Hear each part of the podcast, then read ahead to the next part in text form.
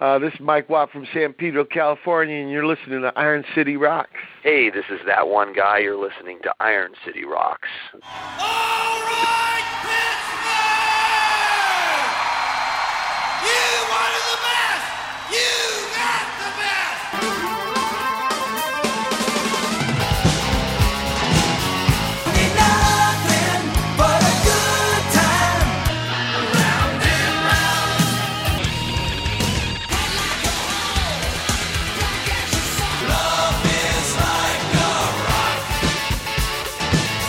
Hello and welcome to episode 97 of the Iron City Rocks podcast. I'm your host, Aaron.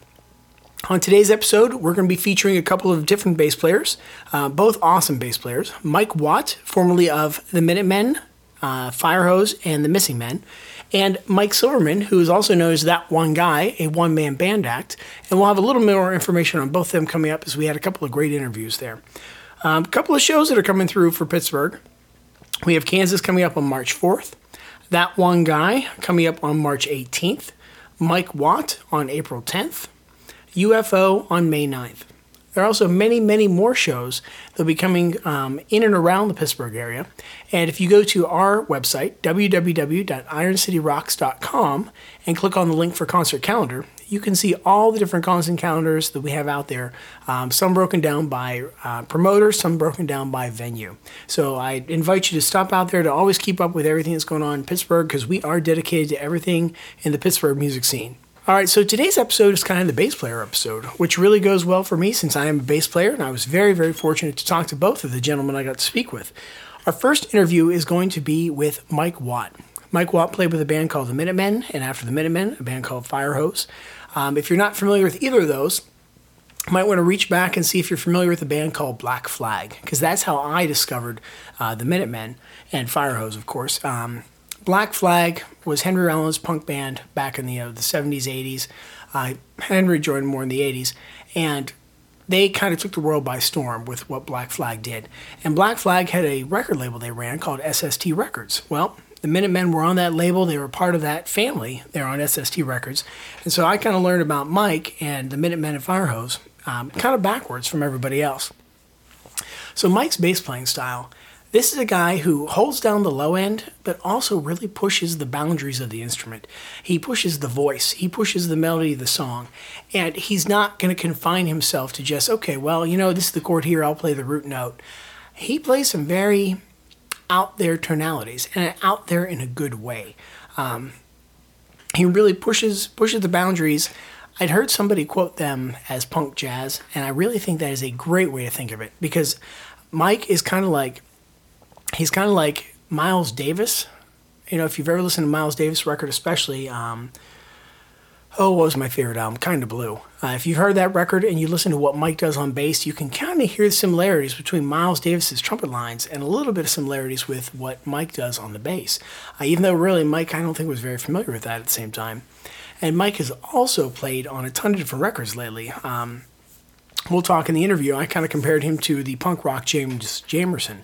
If you're not familiar with James Jamerson, he was an amazing uh, Motown bass player. Played on pretty much every Motown hit you've ever heard, whether you know it or not. And that's kind of Mike. Mike's been all over the place. Um, a place that maybe you might not expect somebody who's you know known as a punk rock guy would be Kelly Clarkson. He actually performed with Kelly Clarkson and played a few tracks on her record. So I had a great time talking to Mike. I found it to be a very, very inspirational conversation.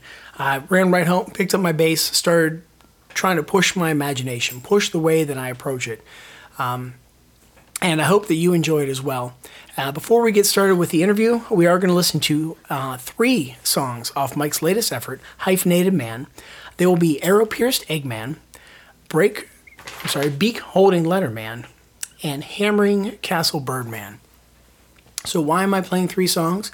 Well, Mike is revisiting his Minuteman roots, and these songs are very short. They're all under two minutes, so we're going to string them all together. They really kind of flow as one piece of music, and um, I just I really love this record. It was it was a very interesting approach for me to hear still kind of punk rock rooted record, but with a very, very jazz approach to a free form style here. So without further ado, we'll get into those songs and then our interview with Mike.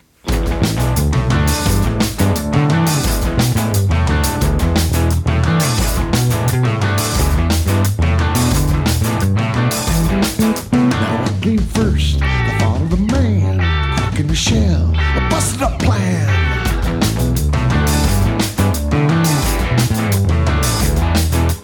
Thirty pieces, broken up beer.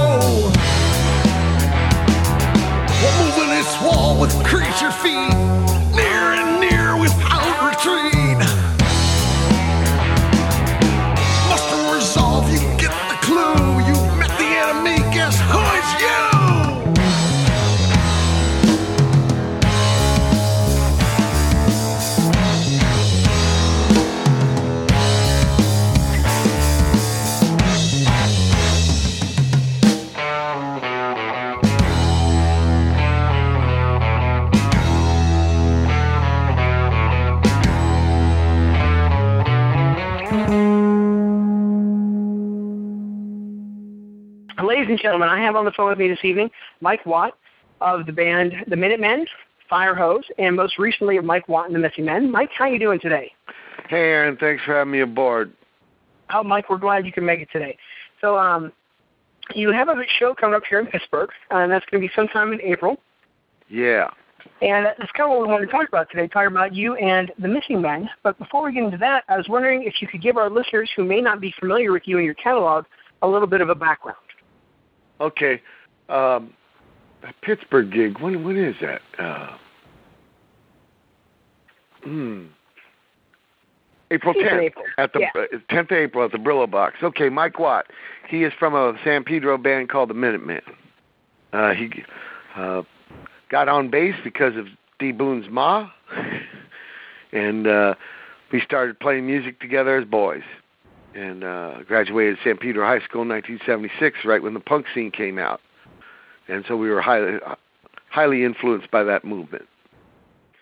Uh, we went out to uh, become part of uh, SST uh, and tour with Black Flag and our brothers uh, Husker Du and Meat Puppets, part of that scene. Saccharine Trust. Um, Boon got killed in a van wreck, and uh, uh, yeah, it destroyed me in a way. But I got playing again with a band called Firehose. A young man named uh, Ed from Ohio came, and I did that for seven and a half years. And then I st- started doing projects on my own, and at the same time, uh, started helping other people. First was Porno for Pyros, then J Mascis in the Fog, and for the last eight years, in April, it'll be eight years, uh, Iggy and the Stooges. Wow, that is a heck of a resume. Thank you, Aaron. But I still it got a lot really more to learn. I got I got a lot more to learn. So. So roughly, how long have you been playing bass now, Mike? I was 13 when I started, and uh, I'm 53 now. Wow. so a little wow, while. Forty years. Wow. Man, and I, I'm a I'm a bass player myself, so you you oh, big, big respect. Aaron. Yeah, like I I I, I oddly enough I started playing when I was 13 as well. Oh And, wow, um, parallel. Yeah, and it's actually um, thanks to the gentleman who actually runs this podcast, John. Um, he he got me kind of started playing guitar, switched over to bass, and I tell you, like I I love playing bass, and the way you approach it um, just kind of blows my mind. But like I, I've been you know reading reading some things, getting getting you know prepared for this interview, and a lot of things I keep seeing or reading, people keep saying punk jazz, punk jazz. And when I sit down and listen to your latest record, um, Hyphenated Man, I- like I, I cannot think of a better way to describe what you guys are doing. It's so freeform and so, but so focused at the same time. So can you tell us a little bit about you know that album and how that project came about? Well, it's, yeah, it had a big Minutemen influence. Uh, there was this uh, documentary called We Jam Econo. You know about this? It's kind I, of I've story. heard it. I've never seen it. Okay, it's the story of the Minutemen. So these guys, Keith and Tim, made it, and they asked me to be a part. And I hadn't been listening to Minutemen for a while because it was kind of heavy, you know, after losing D Boon. But hearing it again, it was like, wow, I like this idea of boiling the songs down to like very smallness and no filler. So I want to work with this form again, you know. But I don't want to copy the Minutemen. Too much respect for George E. D. Boon. So I wrote the whole thing on D. Boon's Telecaster, and I ain't much of a guitar player, as you can tell. But uh, Tom Watson followed my direction, and, and then I put the bass lines to it. Uh, it seemed like uh, I was inspired too by this painter from 500 years ago in in Holland called Hieronymus Bosch, and all these little creatures. So I thought Yeah. of making like a each part of this opera be one of them creatures and uh, make one big thing out of many small things. It seems that's what the Minutemen were kind of doing. It seems that's what this painter was doing. So that was the parallel there. Uh, as far as jazz goes in punk, you know, I, I grew up in Navy housing. I did, I never heard jazz before punk. People like Raymond Pettibon turned me on to John Coltrane, and I actually thought those guys were doing punk too. I had no idea. I, I, I thought they were older, but I didn't know John Coltrane was even dead. I didn't know anything about about that. So when we got involved with the punk movement, it was like almost anything goes. Any kind of sounds go. Just if it fires you up enough in the spirit, grab onto it. That we thought was the main rule. And, and not be uh, so worried about uh, genre or something. This, this idea of classifying things, let it all just be some kind of music. And the punk part wasn't really a style of music; it was more of a state of the mind, and trying to make your mind open enough to uh, be brave enough to try different things. That's what it was for us. you know, and that really, really comes across in the sound. And and it's funny until you mentioned the Minuteman, I, I didn't make the parallel because, but I have the um the album Double Nickels on the Dime. And I was listening to that, and then now listening fresh to um to the Hyphenated Man. It just man, like I do hear the parallels, and Yeah. I can I can hear the influence, but again, it's just it's so free form. I, I wish I could remember what the song was I was listening to today. Some of the guitar riffs and chords that, that you're coming up with and, and executing through there, and the changes are just blowing my mind. You're very kind, Aaron. You know, I was. I never had children. You know, the closest thing I got to children is the tunes. So I try to give them little distinct lives. You know, they kind of get lives of their own anyway once you let them out there and start playing them. People get their own ideas. So uh, when I'm gone, these things will be left. So I do try to put as much as I can into them. You know, Oh yeah. at the yeah. same time, uh, uh, I'm I'm still learning. I'm still a student. But not, one, one thing about this uh, third opera of mine shows, though, I'm always going to be a Minuteman. it's it's like my roots, right? yeah. Where I started, and so that will always be reflected somehow. That's trippy. I never thought about that before. Thank you for asking about that.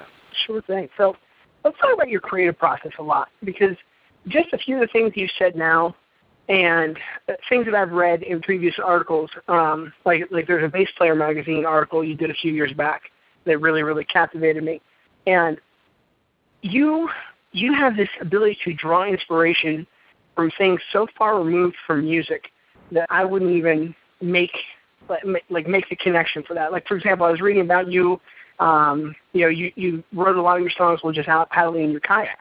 Like, can, you Yeah. can you tell us about your creative process and, and where you draw your inspiration, how you kept your mind so open? Yeah.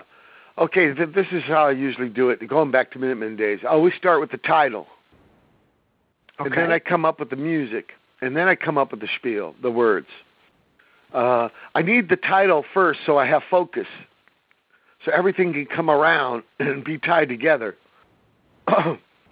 uh, I started when I started doing bicycle at 38 years old, and then a few years after that, the kayak.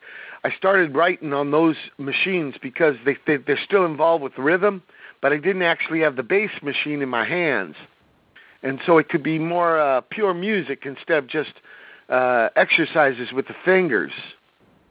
It seemed like when you're always got the the bass machine in your hands, uh, you tend to keep doing the same thing over and over what your fingers have already learned.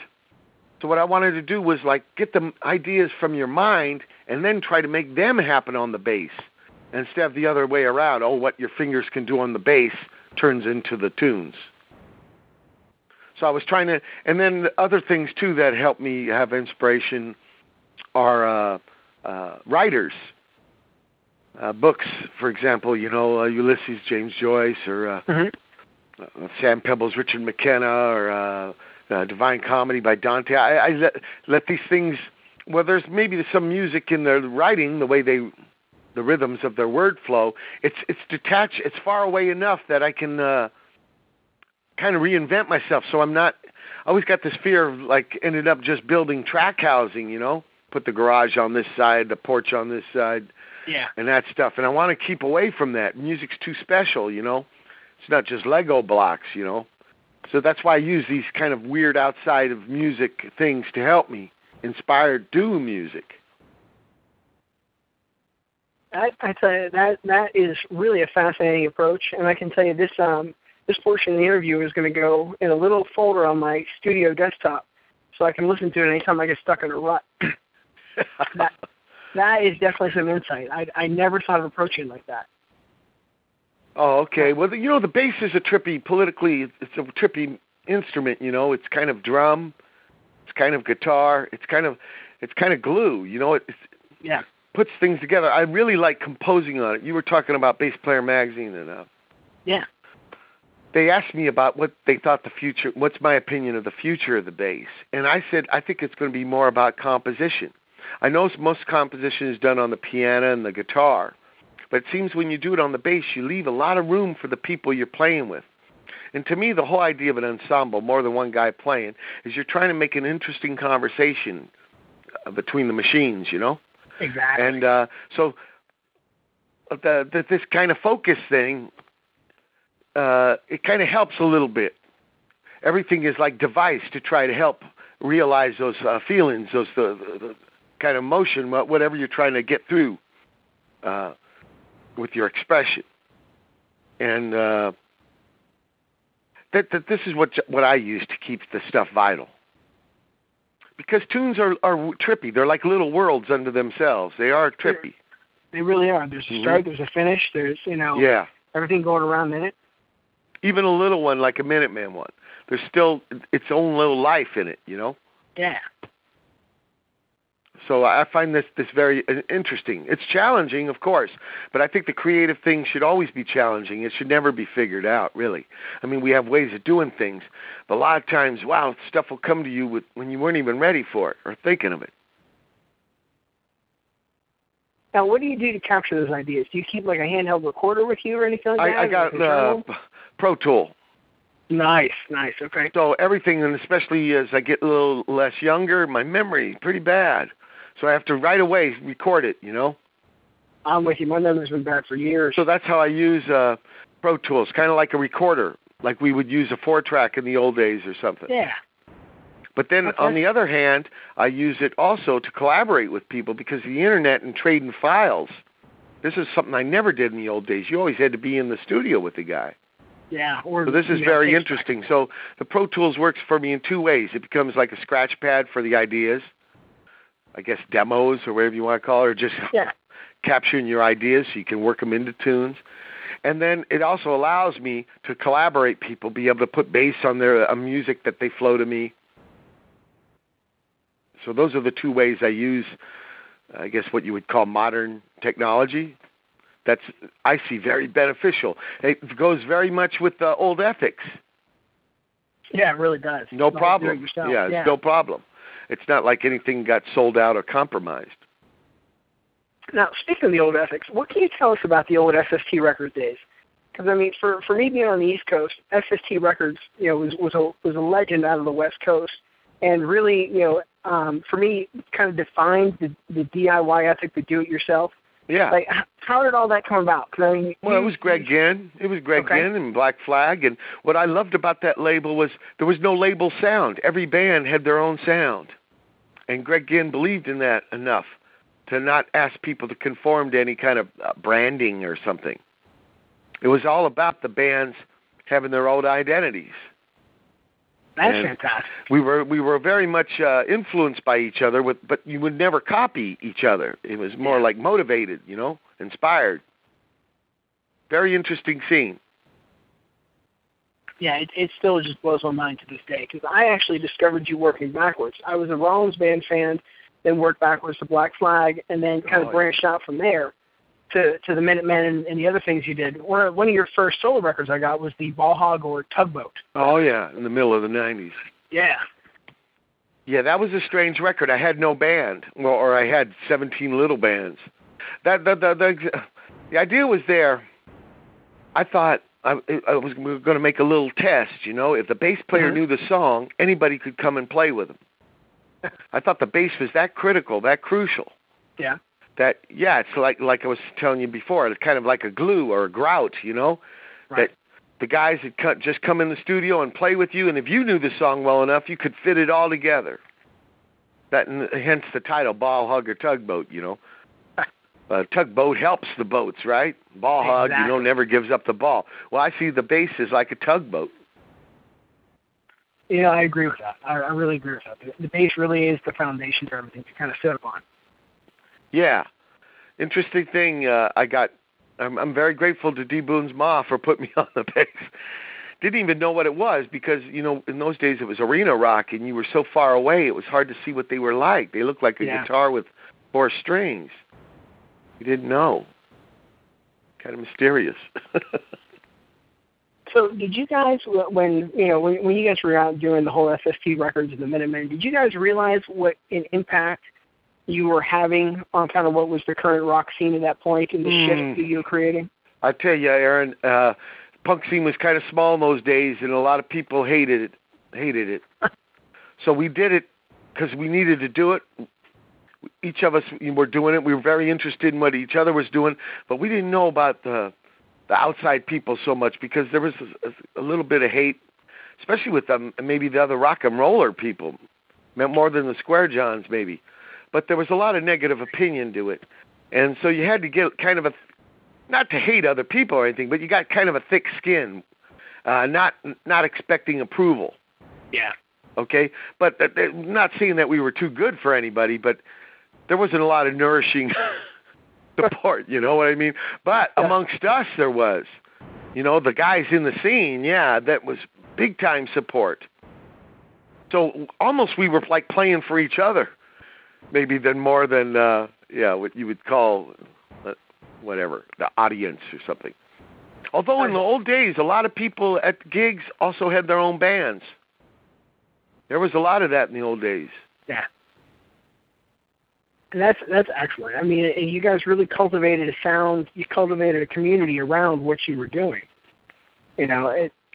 You don't you don't see as much of that community aspect anymore. I think people are doing competition. No, but you know other. it was very small too, and it was starting out, and and those kind of things. But I still see some of it, some echoes of it in little bits. They're they're in little pockets. But uh, that was a little pocket. Whenever you get something too big, I think it lose it gets diluted somehow. You know. yeah. and it that, that's just a human thing. I think. I don't think it's a a fault of any. Uh, if you think about it, you know, Pat Boone sold more Tutti Fruities than Little Richard. So yeah, the co-opting, uh, yeah, co-opting of things has gone on a long time. Yeah. Oh, that's crazy. It's, let's talk. Uh, let's talk gear a little bit here. Okay. Now, you've you've lately been favoring the short sta- short scale style basses, like the um. Well, well, for gigs, Okay. for gigs, I like the little ones because Okay. my hands are less younger and uh, smaller stretches. You know what I'm saying? When you got a smaller scale, you don't have to make as big of reaches. Oh, I agree with that. and the hand get you know gets a little uh, less young they they get beat up a little quicker but for recording i always use a big one a full scale but then when i record i'm almost always sitting down okay. so it sits there on your leg and the the the, the reaches ain't that far So, what is your main recording mix? uh well i got this moon bass it's it's sort of like a jazz a fender jazz Okay. but it, it's made by a Jap company called Moon. It's a Larry Graham model. It, in fact, it's and, and I also use a Thunderbird 2 from 1966. That's why I recorded "Contemplating the Engine Room" with.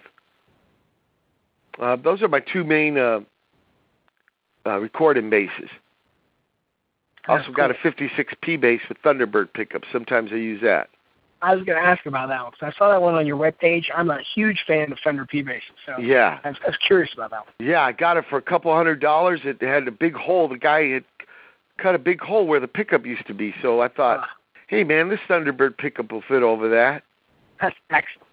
And it's got a V-neck, you know, like the V-neck Strats because it was 56. Yeah. They, And it's uh, it's that's a really nice bass, man. Uh, yeah, that, that was a heck of a use for the. It really was. Now, what are uh, what are your main live basses? Are you still playing with the, the Gibson EB0? I got a? Gibson EB0, a 1965. Okay. That's what I'm using right now. A guy named Dan gave it to me about two years ago. That was uh, after a gig in San Diego. Hey, Mike Watt, could I give you something? Because, you know, the Stooges had all their stuff stolen in the summer Ah. 2007. So uh, he just gave this thing to me. That's, that's and uh, it doesn't have the original pickup. It's got a Rio Grande Pitbull. I like where the pickup is on a P bass in the middle there. Uh, yeah. So if it's too close to the neck, too close to the bridge, I don't like that sound as much. I like it in the middle, like where James. I like James Jamerson. He was a big influence on me. This guy who played bass on a lot of the Motown songs. He's an incredible bass player, and he he rocked a P bass. And I kind of like that sound. Yeah, I agree with that. And, Yeah. and it's funny you bring up James Jamerson because I was thinking today. Um, I was talking to one of my buddies here at work, I was telling you I was going to be interviewing you, and he's saying, "Well, who's that?" I said, "Well, think of him this way, because some of the other questions I have here are going to illustrate this. But um, I I kind of look at you as like the James Jamerson of punk rock. Like Oh, any that's very kind of you, Aaron. anyone who's been anywhere, you've played on the record whether I know it or not. Like you're everywhere, and you have a very distinctive style. You know, Well, I Like, for think all of us work in the bass guitar owe a lot to Mr. Jamerson because he was fucking agreed. he was the groundbreaker, man. He was the guy who gave the voice to our instrument and gave us a promise that it can develop. It can, you know, it's got a future. It taught us how to do a melody with it. Oh yeah, You it's know? just moving and it's moving, and he he didn't really have to go to five strings or slapping or stuff like that. Just just plucking it. You know, the guy came from a stand-up tradition, and he just reinvented himself to create a whole new way of being part of the rhythm section. I am Yeah. eternally grateful to him. I I agree. I can't agree with more with that. I um I don't know if you've seen the um the documentary on him that's standing in the shadows of Motown. Yeah. But it just that blows me away to to like think about what was going on then and what they did, you know, with what with what they had. It just blows me away. Oh yeah, amazing, amazing. Much respect. So Yeah. I'm always thinking of him. And that's excellent. You know how like So- people say, "What would so and so do?" When it comes time for bass playing, I think, "What would Mr. Jamerson do?" That's awesome. you know, out because that guy was just an innovator, innovator, and he made the stuff move, man. He did. He really drove the song. Really Mhm. drove it along. Hey, so uh, how did the gig with uh, Kelly Clarkson come about? Because I've, I've seen you play like a kind of a, a diverse. Um, producer called me up. He was an old friend. He said, "Hey, you want to come in and, and try, uh, try?" They gave me six songs to uh, put bass to. They were all done, you know. I just had to write Yeah. some bass parts. It's kind of scary situation, you know. You got to learn the song and then write a part right, and play it for people right there. oh wow. And uh but she's a nice lady. She can really sing. I Oh didn't yeah. Know, know, know, much about her. Her guitar man Jimmy wrote the songs, and he knew all about my history. He's very cool people from Houston, and so it was an interesting thing. And that's awesome. And then I saw you also played on the government mule out. Now, like was that just a song? Oh yeah, here uh, there? Warren Haynes and Matt Abts asked me. They lost their bass player, right? Allen Woody. He had Oh, passed yeah. away, and so they were, yeah, doing songs with different bass players. And they asked me to come aboard, and they knew uh, they liked the the flannels. So uh, yeah, so we did a Creedence medley. That's awesome. yeah, very nice cats and great musicians. That's awesome. Now, one of the most high-profile gigs that um, I've seen you do in the last few years has been with Iggy and the Stooges. How how did that come about? Yeah, kind of mysterious, you know. It just series of accidents and stuff that just happened, and uh, I've been in April. It'll be eight years playing Wow. with them. So longer than a fIREHOSE or a Minuteman. And very interesting uh, classroom for me to be in. I just love the Stooges. I love the music. Uh, Iggy's really helped me become a better bass player. You know, he doesn't work a machine, so he's kind of like a conductor. He's a big Yeah. picture man. So he gives me really good perspective. And he uh, talks to me with a lot of respect, and he's just the greatest. He works a gig like, you know, a bonsai charge. you know, he never goes halfway. It's always all the way. It's just beautiful, his work ethic. That man's energy level never ceases to amaze me. Yeah. He works a gig like people deserve the best you can do. And so work hard for them. I love that fucking ethic. I agree with that. Now, I had heard that um, you kind of kind of spawned the resurrection of the Stooges, like that you had corresponded with Iggy. Is that true? And no, with Ron Asheton. I had actually Okay. played with him. And uh I made a movie soundtrack for Velvet Goldmine with him. And he'd come see me play when I'd come through Detroit. And so I was on tour with my second man. I was in Tallahassee, Florida, and I get a phone call. And it's Ig. And Ig says, Hey Ronnie says you're the man. And that was the most intense phone call I'd ever gotten in my life. Wow. Couldn't believe that. Yeah. Yeah. So Wow. uh, I, I when I play with them, I believe I, I owe them my best notes. I try my hardest for them. That's awesome. Now, do you uh, do you guys have any Stooges dates coming up? Yeah, the after this tour with the Missing Man, uh, the summer I'll spend with the Stooges over. They they, they do uh, festivals overseas usually in the summertime. And that's why I'll be playing with them. Yeah, I just got back from Australia and New Zealand with them. Oh wow. Yeah. So you've really played with a lot of people over the years, and you seem like you keep yourself very busy. How do you keep up this pace? Like, what do you what do you do to keep yourself going and, and keep yourself all these projects? Well, I really believe everybody's got something to teach me. You know, if I just keep putting the bass in some challenging situations, I'll keep learning. And I think by keep learning, you keep living. It keeps the fire in your belly.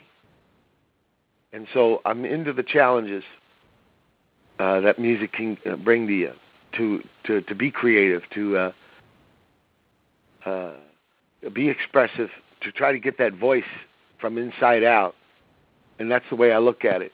And it seems like you never can finish. One thing leads to another. You can do this. That means it's possible to try this and this and this. So it's like peeling an onion, you know? Yeah. All right, so you've got the Missing Men tour coming up. Um, Right. What could we expect from this live show here? What what can fans expect? Well, I play the whole piece, all 30 parts. Wow, you're gonna do the entire album. Yeah. Wow. Well, it's, it's like one song. It's like one song in 30 parts. You know what? You know what? I I noticed that as I was listening to it uh, this morning on my way to work. I I couldn't believe just how how well everything flowed one song to the next. It was just it, it didn't sound you know never wants to sound monotonous, but it all really sounded like one continuous body of work. Like I haven't heard anything like that since like the Mozart days when I was you know listening to a lot of classical. Yeah, I kind of got the idea on the first two album. There's a song called "A Quick One Ways Away," Yeah.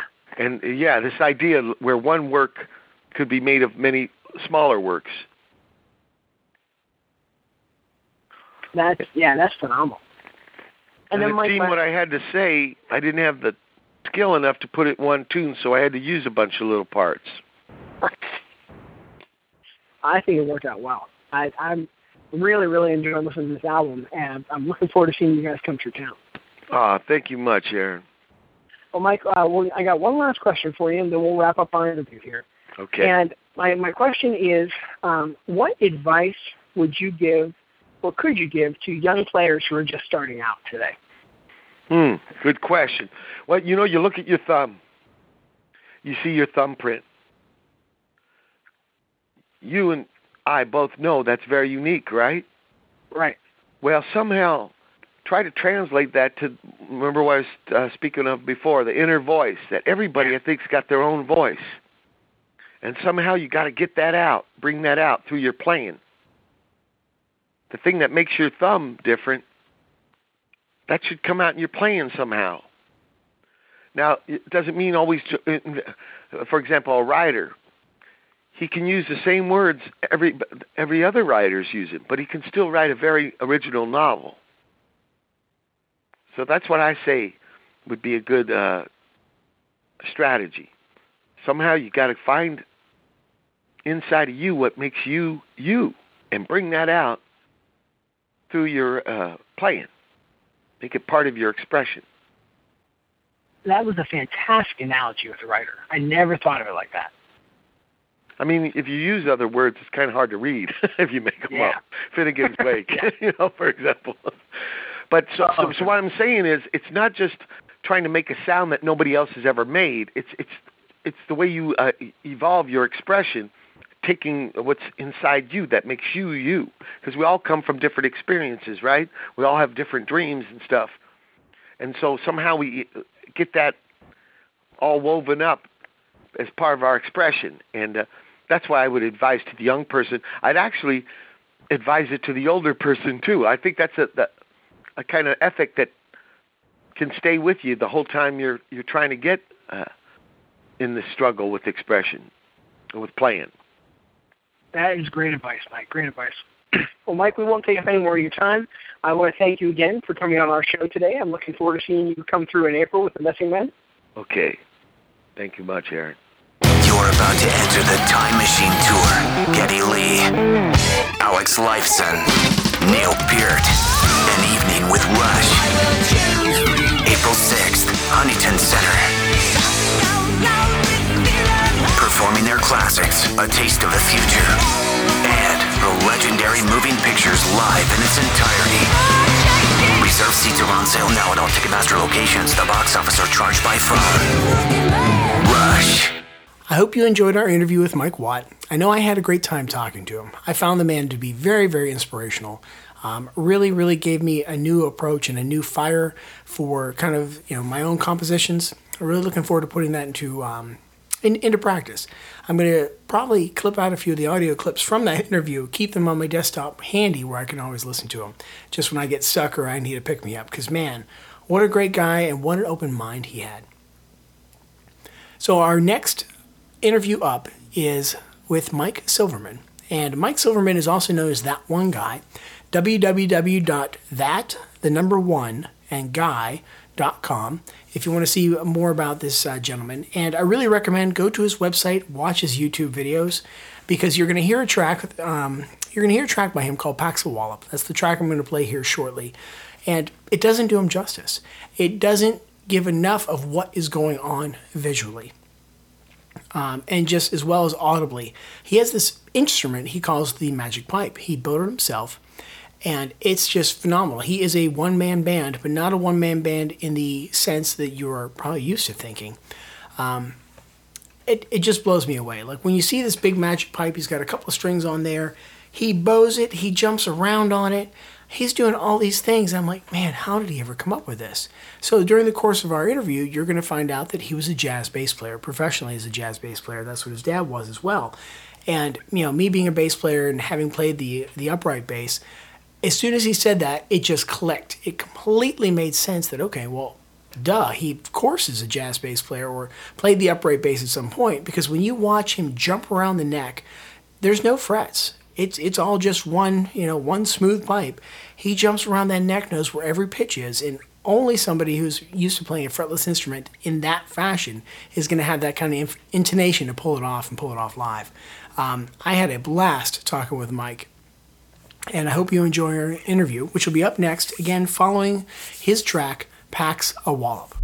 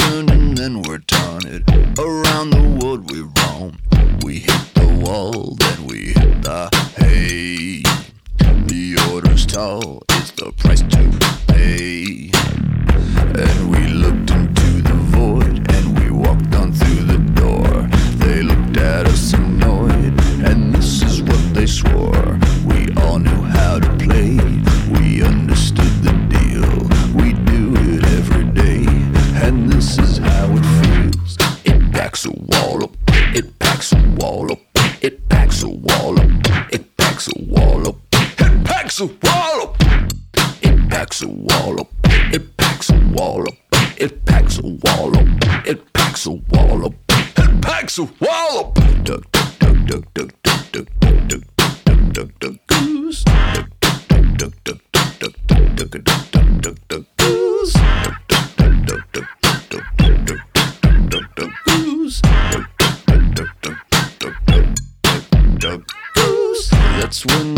Red Sea parted and went from hot to cold. So fresh back when it started, and now it's growing mold. That's when the trouble started. At least that's what we're told. They kept it safely guarded from new to two days old. Ducks eat the bread and they eat for free. They tap the head, yelling goose at me. And we looked into the void and we walked on at us annoyed, and this is what they swore. They walked around the group and tapped us on our heads. We listened for the goose, but duck was what they said. It packs a wall up, it packs a wall up, it packs a wall up, it packs a wall up. It packs a wall up. It packs a wall up. It packs a wall up. It packs a wall up. It packs a Axel Wallop. Ooh.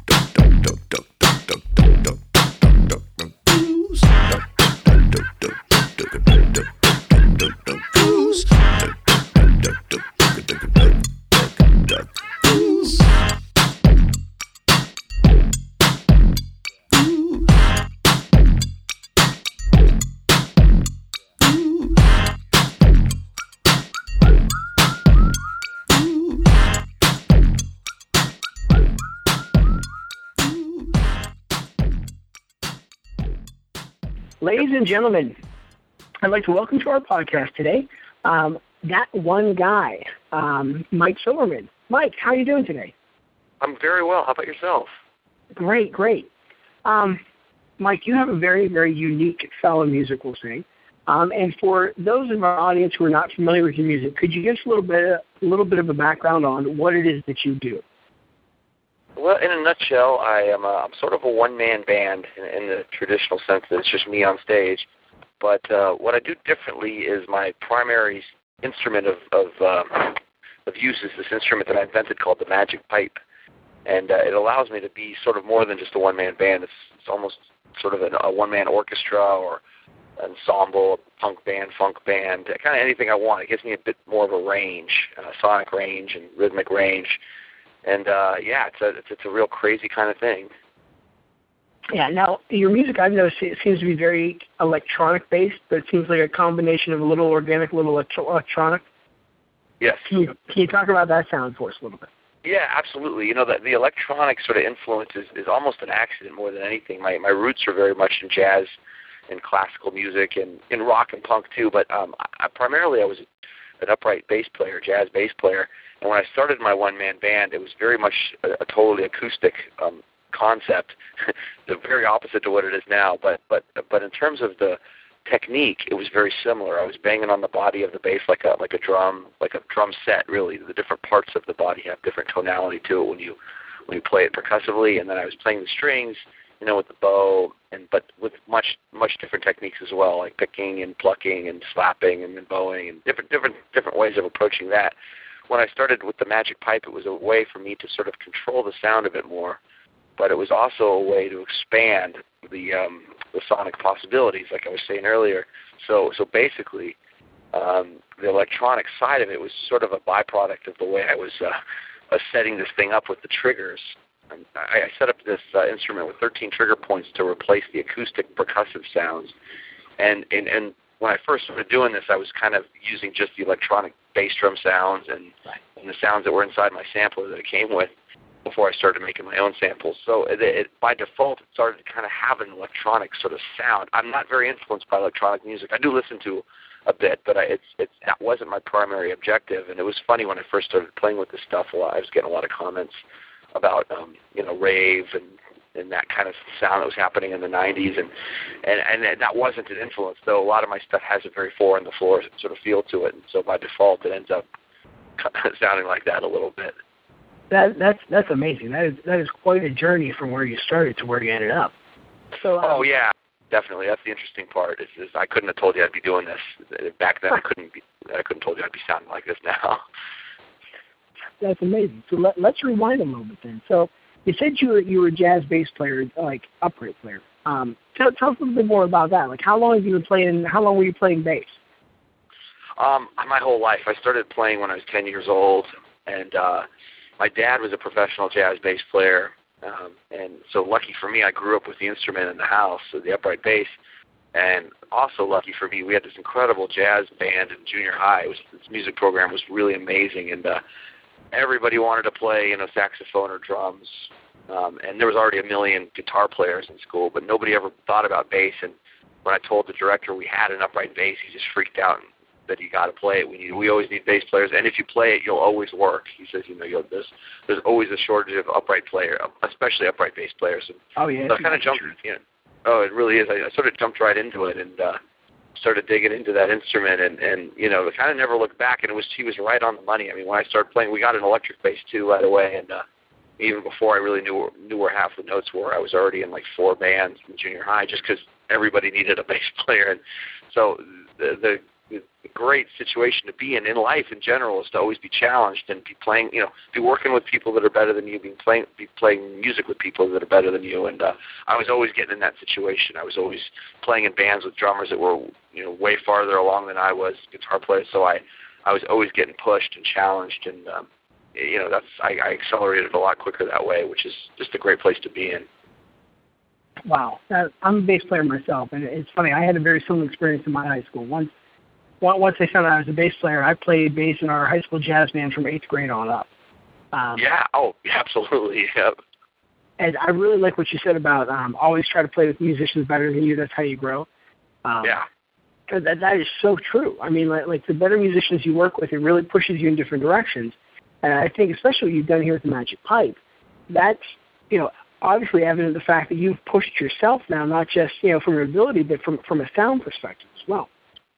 Yeah, that's um that's an interesting one. I got to say like when I started playing alone, it, that was one of the biggest challenges and it still continues to be the biggest challenge is how to motivate yourself to to push yourself. And I and I found a, a bunch of ways to to try to do that, but it's it very much takes a lot of effort on your part to do it. And uh uh, it's much easier when you're playing with other musicians that inspire you. I mean, it's you sort of can't help but be pushed and sort of um, you're, you're you evolve a lot a lot quicker for sure.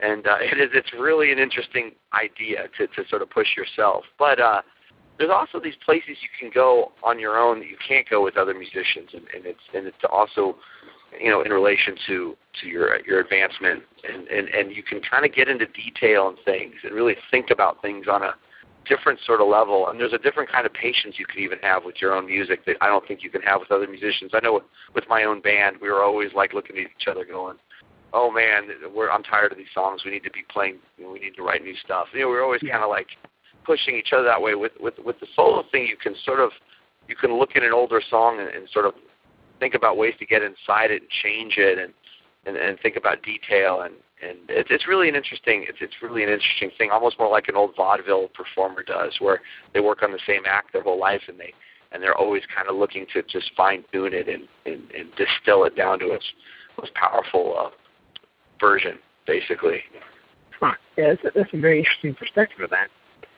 Yeah, well, that's stuff I've been checking out a lot. I've been I, I've been studying magic for the last three years, and I've been reading up a lot on vaudeville and and stuff, and that's a big part of it. It was this.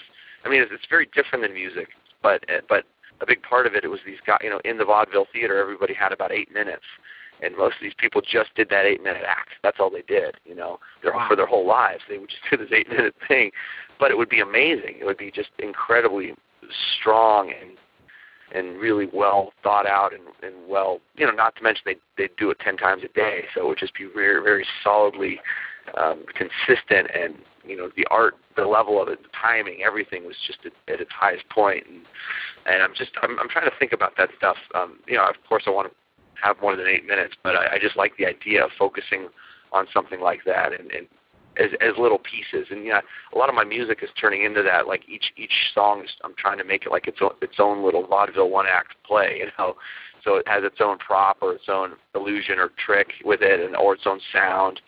You know, or mo- mo- hopefully all those things. You know. Wow. Now, do you play any other musical instruments?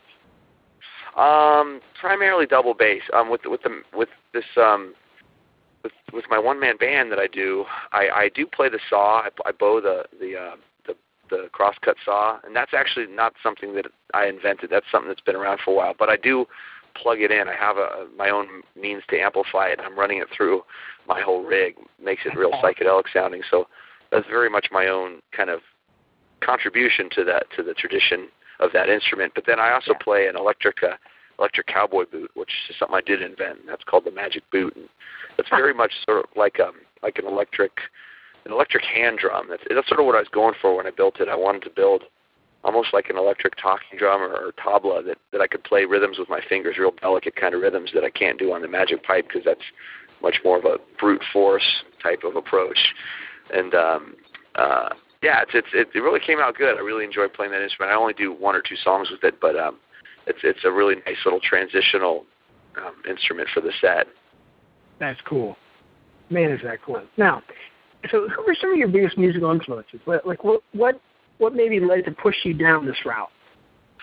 Okay, let me think about that. There's so many. I mean, as a jazz bass player, you know, all the stuff I grew up listening to and still listen to quite a bit. Like like I'm a big Miles Davis freak, especially mm-hmm. like I've been getting real way. I, I love the early early stuff, but I've been getting way more into like the later, even early '80s, late '70s stuff, and the, where he almost started doing hip hop, but it was still sort of psychedelic, freak out Yeah. '70s, you know, experimental stuff, and the late John Coltrane stuff. I like the early John Coltrane's too, but the later stuff I really like the real experimental, weird stuff where he was really inventing his own vocabulary. You know, that's the stuff that's really grabbing my ear.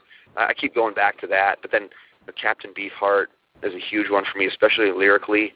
I just Yeah. love like the abstract and yet sensible way the lyrics kind of fall into play. And um, let me think. You know, Zappa's always there. You know, more more more about just like creativity and work ethic than anything. Even more mu- than than musically. I just always loved that he was just had such a big body of work that he put out.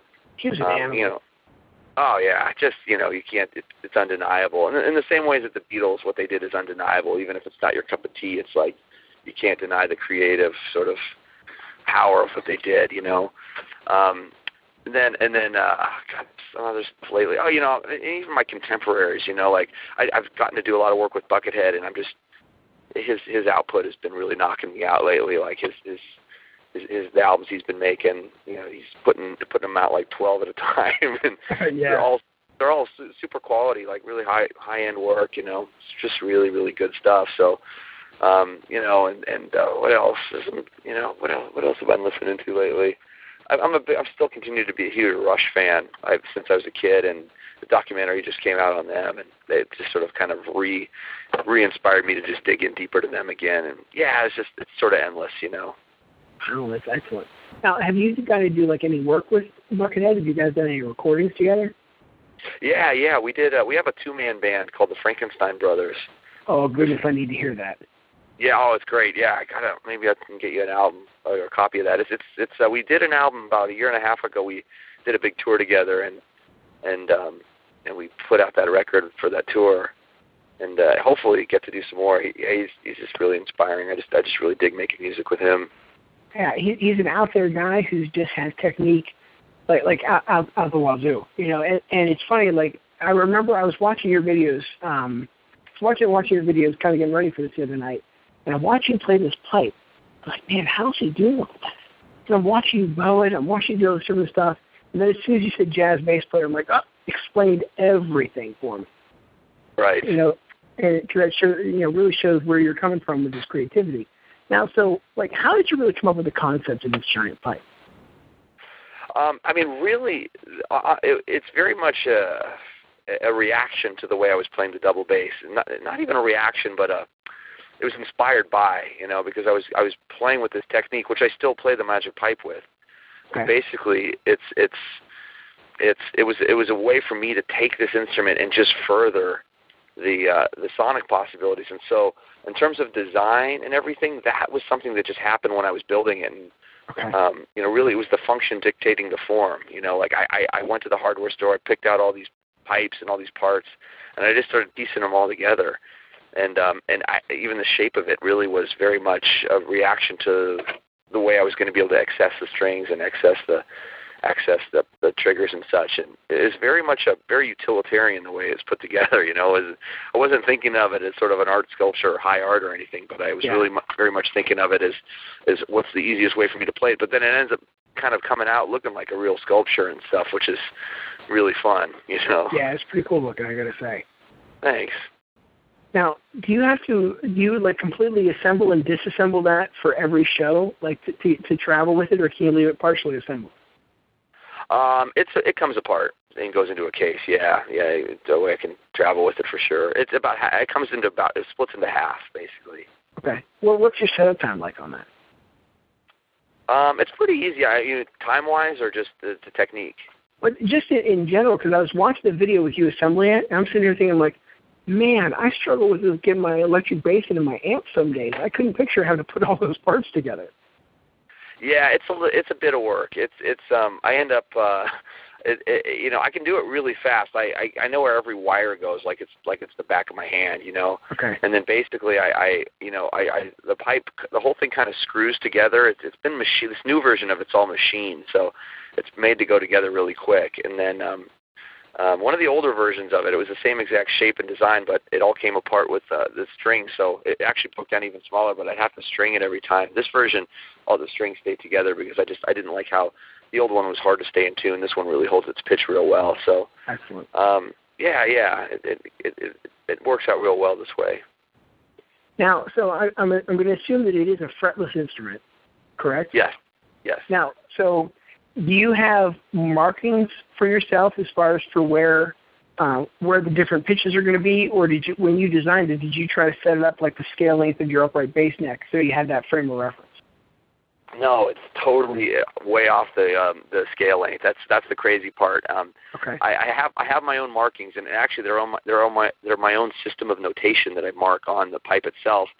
And the crazy thing is the the big pipe is a low C, it's lower than a bass, and the scale length is is, is just way way bigger. So the half steps up by the up by the headstock are like you know some of them are a good like two inches for each half step. You know, it's just like it's insanely big. Yeah, it's ridiculous. But the way I'm playing these bass lines and things, uh, and just sort of my approach to this instrument, it it, it it's so percussive that it, it it seems to be okay. And the way I'm moving around the instrument seems to be okay for the big string. For the small string, it's actually way shorter than a, than an upright scale length. So it's almost more like a cello, maybe. I'm not sure, but I just Okay. I sort of found a scale length that was comfortable for me, and and it's it's actually much easier to play, especially in the in the higher register. I can I can do these these giant stretches and, and get these big intervals, which you know you really have to do when you're playing a one string instrument. It's got to be you got to think you know in terms of intervals, and I, I, that's the way my brain's always thought about music theory, anyways. Is very based on like the the way intervals sound and and melody and stuff. So it's it's I really love thinking that way, and this the way it's set up is perfect. I can I can do like entire octave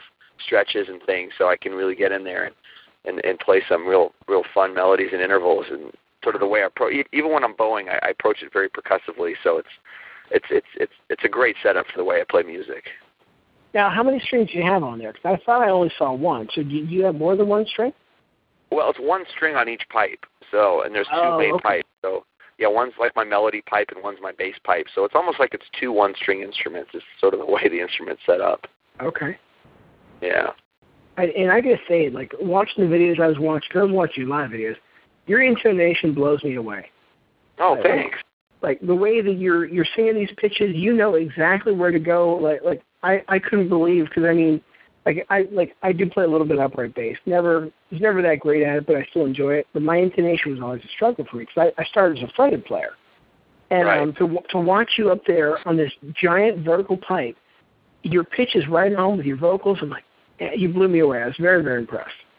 Oh, thanks, man. That's always been something that's been real important to me is pitch. You know, I mean, when I studied, when I was studying double bass, I had this really amazing teacher when I first started, and he really stretched, he really stressed, you know, how important it was to play in tune. And you know, when, when you're learning classical technique, you really, you really focus on that stuff, especially if you're going to be playing with an orchestra. You have to be able to blend and, and and match pitches and really use your ear. And and you know, pretty much every instrument in that orchestra is. It's not a fretless instrument, but it's pretty much you have to you you have to think intonation. All wind players and brass players all have to do. They all have to use their ear and play, and it- it's amazing how an whole, whole orchestra has can have perfect intonation. You know, more than even a rock band with fretted instruments can. You know, and so I think in some ways, as much as it's ch- it's more of a challenge than a fretted instrument, it's also there's also more potential to. Um, you know, to, to kind of sound even closer to the to the pitches that you should be playing. You know. Yeah, no, I I couldn't agree more. Yeah. That's it. it I, again, I just can't, I can't believe like how well you've really developed your ear and you know around that um, that instrument. So let's talk effects. Like what kind of what kind of effects? What kind of I guess outboard electronic gear do you have that thing running through?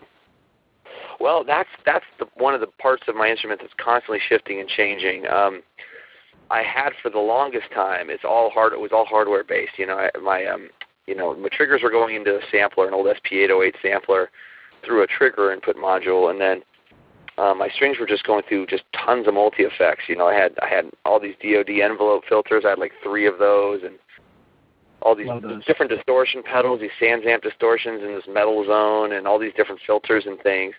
And then I had this really incredible box called a switchblade that would route everything in parallel, and you could you could drop anything in at any given time, like anything could be routed to anything. But I've actually since changed a lot of that. I started using this. Um, there's a program called MainStage.